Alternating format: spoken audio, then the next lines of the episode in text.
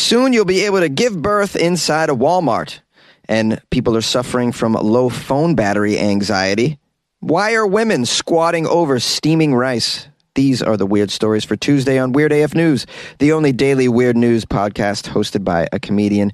I have three weird stories from around the world. That's right. And I have you. Walmart soon may become the largest primary care provider in the country. This title caught my eye. It made me wonder will I be going to Walmart to get my tooth pulled sometime in the near future?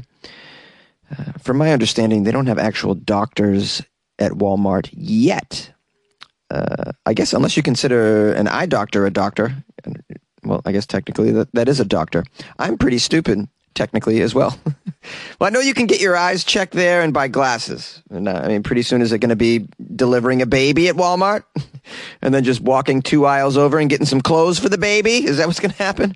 Oh man, Walmart's taking over. Unbelievable. The article says for years now, Walmart has proven time and time again its deep rooted resilience and ability to adapt and commitment to innovation. Furthermore, Walmart has been able to capitalize on something unique that nearly no other retailer has been able to achieve deep penetration into the fabric of American society and culture. Well, if by American culture you mean a place where a lot of degenerate crimes are committed because of low security, sure, Walmart. Gotta be careful over there. You go to buy a hose, the next thing you know, you're dry humped by a stranger in the aisle. Uh, Walmart's reputation, it says here, has given the company the bandwidth to really thrive and survive even against the toughest battles against online retailers such as Amazon. Oh, These factors have equally positioned Walmart to potentially become one of the largest healthcare players in the United States, especially with regards to increasing access to quality healthcare for populations that most need it. As of today, Walmart, operates nearly 4,700 stores in the U.S. alone. Um, leveraging their prolific physical presence into providing healthcare is a natural step for the company, it says, especially with Walmart's experience, leadership, expertise, and resources. Um, Walmart has rapidly been ramping up its healthcare business, providing retail customers robust primary care services in select locations. Okay, I had no idea. Let's learn a little bit about this. Walmart has apparently a thing called the Care Clinic. I didn't know about this. They offer services such as primary care, dental. They offer counseling, labs and x rays, health screening, optometry, hearing, fitness and nutrition, health insurance, and enrollment. Uh, they do this in the following states Arkansas, Georgia, Illinois, Texas. Ah, I had no clue you could get some care inside of Walmart.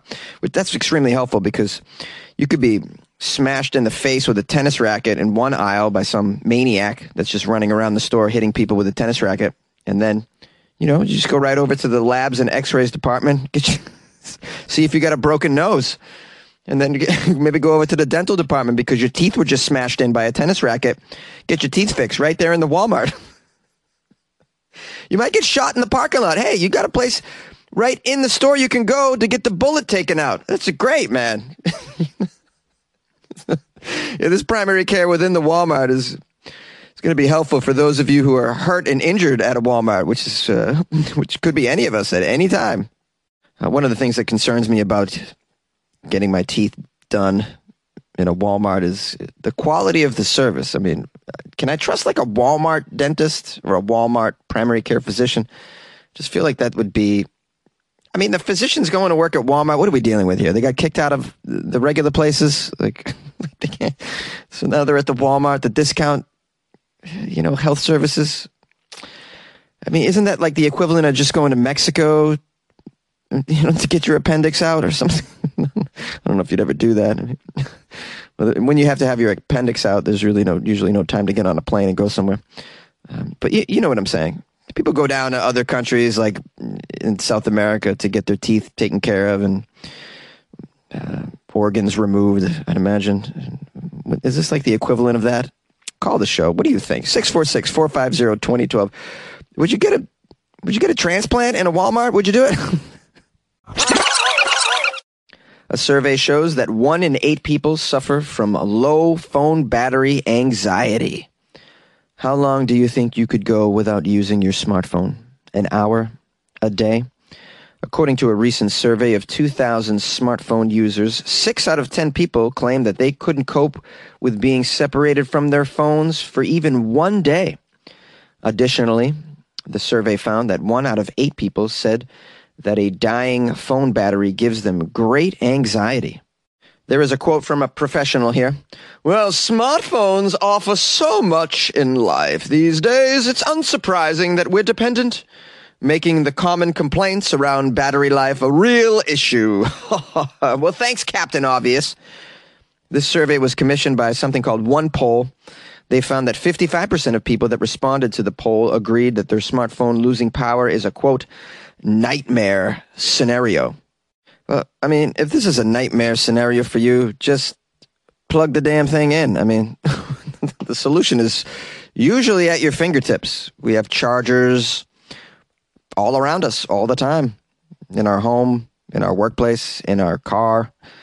I mean, there's even a coffee shop will have some chargers there. You could just walk in anywhere and charge your phone. What's with the nightmare scenario? I don't understand it. Um, I am someone who's very uh, proactive with my phone charging. I'm like a I'm like a Boy Scout. You know, I get it all ready, get it all charged the night before or the morning of, and make sure I'm good to go for the day. I know some people don't do that. I don't know what's wrong with you. Um, you're really living on the edge in that way. But like I said, there's chargers everywhere, so it's really not that big of a deal. They asked a lot of questions about these smartphones. Let's, let's get some more stats. It says here 68% of people say they rely on their phones to take pictures, 64% use it to check the time. 64%. We're all using it to check the time. No one has a watch anymore. Okay. I thought this would be higher. 62% are checking the weather. Okay. Is this, is this really helpful? One of the big benefits of smartphones is the GPS feature, of course, as you know. 27% of people in the survey say they are fully reliant on their phone for directions. Only 27%? Where'd you get these 2,000 people? I don't think this is an appropriate estimation of what's really going on. We all use our phone for directions. Like 27%? Really? What are you whipping out a map out of your glove box like it's 1984? I highly doubt it. Are you using the sun to navigate? Is that what you're doing? Says here 48% of the people say losing their phone would be very upsetting. only only 48%? Come on. We all find it very upsetting to lose our phone. There's so much in there. Personal information, etc. if I lose my phone, I can't exactly even get in my car and drive anywhere because I really rely on that GPS to find my way around Los Angeles. Uh, it says here losing a smartphone ranked above losing a credit card, car keys, or even a wedding ring. Yeah, I'm sure, which is why it should be higher than 48%. Uh, it says here, despite the clear connection people have with their smartphones, the poll claims only 3 in 10 people claim that they never leave the house without their phone. Did you? Is this poll made up of two thousand people who are ninety years old? Like, I don't, I don't know anybody that leaves the house without the phone. Three in ten. I question the veracity of this. Veracity is that a word? I, I should say I question the truthfulness and accuracy of this poll. I mean, you guys know the deal. Call the show. Can you leave your house without your phone? No, you cannot. And losing your phone is a catastrophe. I, I know people who would rather lose their baby than lose their phone. Maybe not. This episode is brought to you by Shopify.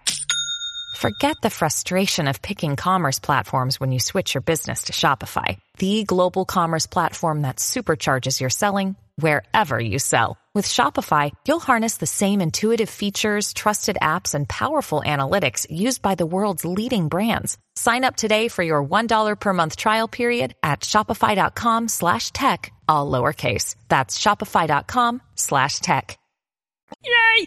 Why are women putting their bodily fluid into rice?